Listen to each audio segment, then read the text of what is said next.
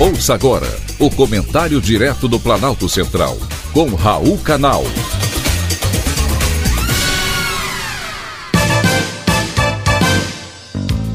Queridos ouvintes e atentos escutantes, assunto de hoje: relatório do Partido Liberal e relatório dos militares. O PL, Partido Liberal, ingressou com ação no Tribunal Superior Eleitoral pedindo anulação de mais de 40% das urnas eletrônicas. O relatório oferecido pelos militares demonstrou que não há prova cabal de que tenha havido fraude. Afinal, não dá para verificar se houve fraude nas urnas. A fraude aconteceu nas eleições. Desonesta, tendo como cabo eleitoral da esquerda o Supremo Tribunal Federal e o Tribunal Superior Eleitoral. Isso é fato incontestável. Chamar isso de democracia é um desrespeito ao povo que viu e acompanhou tudo aquilo que aconteceu. A insatisfação dos manifestantes é totalmente legítima. O judiciário extrapola. Os jornais do dia estamparam em suas manchetes: não houve fraude, embora ela não tenha sido descartada. Votação eletrônica é uma coisa, processo eleitoral é outra. O trabalho dos militares se restringiu à fiscalização do sistema eletrônico de votação, não compreendendo outras atividades, como por exemplo a manifestação acerca de eventuais indícios de crimes eleitorais. Esse cometido logo na escolha do candidato do Supremo Tribunal Federal. Quem está na rua se manifestando não protesta contra a volta do PT, como dizem as manchetes de jornais.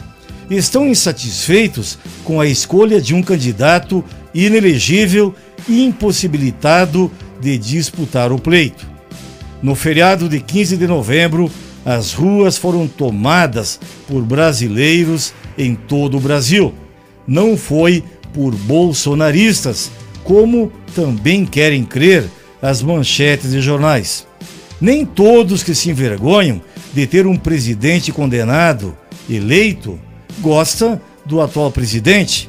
Querem apenas uma pessoa honesta, com uma etiqueta honesta, uma equipe honesta e não os velhos condenados de volta para o poder. E mais do que tudo, querem eleições limpas, transparentes e democráticas.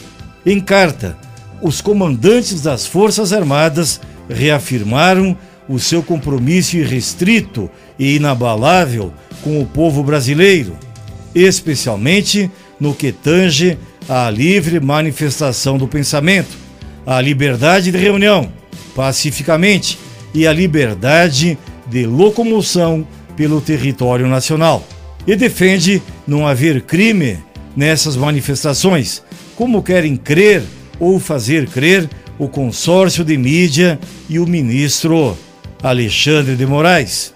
Agora, Inês é morta, expressão que indica que os fatos estão consumados, são irreversíveis e nada, talvez, possa ser feito. Aliás, a expressão é o título de um dos meus livros. As manifestações estão atrasadas e em local errado. Deveriam ter sido feitas no momento da escolha do candidato inelegível, em frente à corte que deveria dar segurança jurídica ao nosso processo eleitoral. Tarde demais. Agora, ao meu ver, Inês é morta. Foi um privilégio, mais uma vez, ter conversado com você.